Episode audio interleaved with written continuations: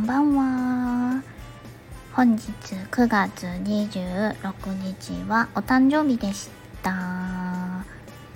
ラフカディオハーン小泉八雲の命日なんですよね。島根に行った時に感動しました。かの小泉八雲の命日が。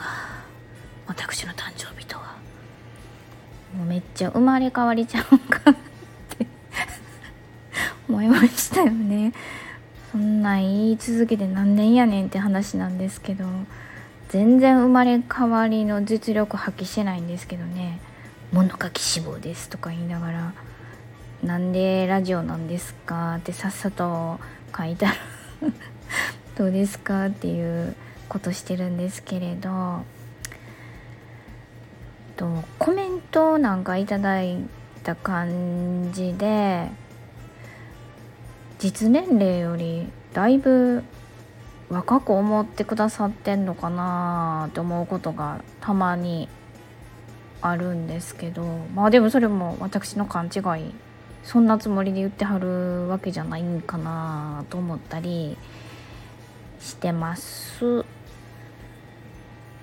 私の SNS 発信のスタンスとして今のところは架空の人物っぽく交流できたら楽しいなと思って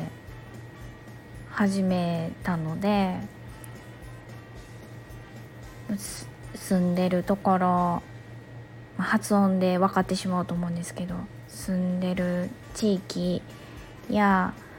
年齢職業性別もう何やったら職業王様ですとか職業パンダです。みたいなんでよかったら皆様も言ってもらえたらぐらいの感じでごっこ遊びみたいなんができたら楽しいなと思ってしているので隠してるわけではないんですけどまあまああんまりね個人情報が漏れるのは怖いなとは思ってるんですけどまあまあこのラジオ、まあ、ノートもノートに書いてた時もですけど、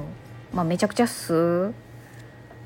あノートの時はちょっとこうちょっと知識ありますぜって思われたい風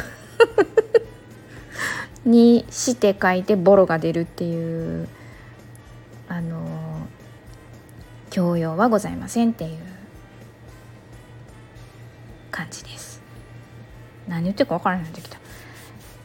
やまあまあそういうことで今日無事にお誕生日を迎えることができました。で全然友達おれへんと思ってたんですけど今年は LINE で何やったっけ？6人も7人やったっけ？お誕生日メッセージを当日に朝から「どこどこどこ」ってもらってびっくりしました。去年1人ぐらいやったんちゃうかなと思うんですけどどうしたの？ねもうすぐ盛るから。すぐええ風に言う。あかんね。すいませんでした。いやまあでもね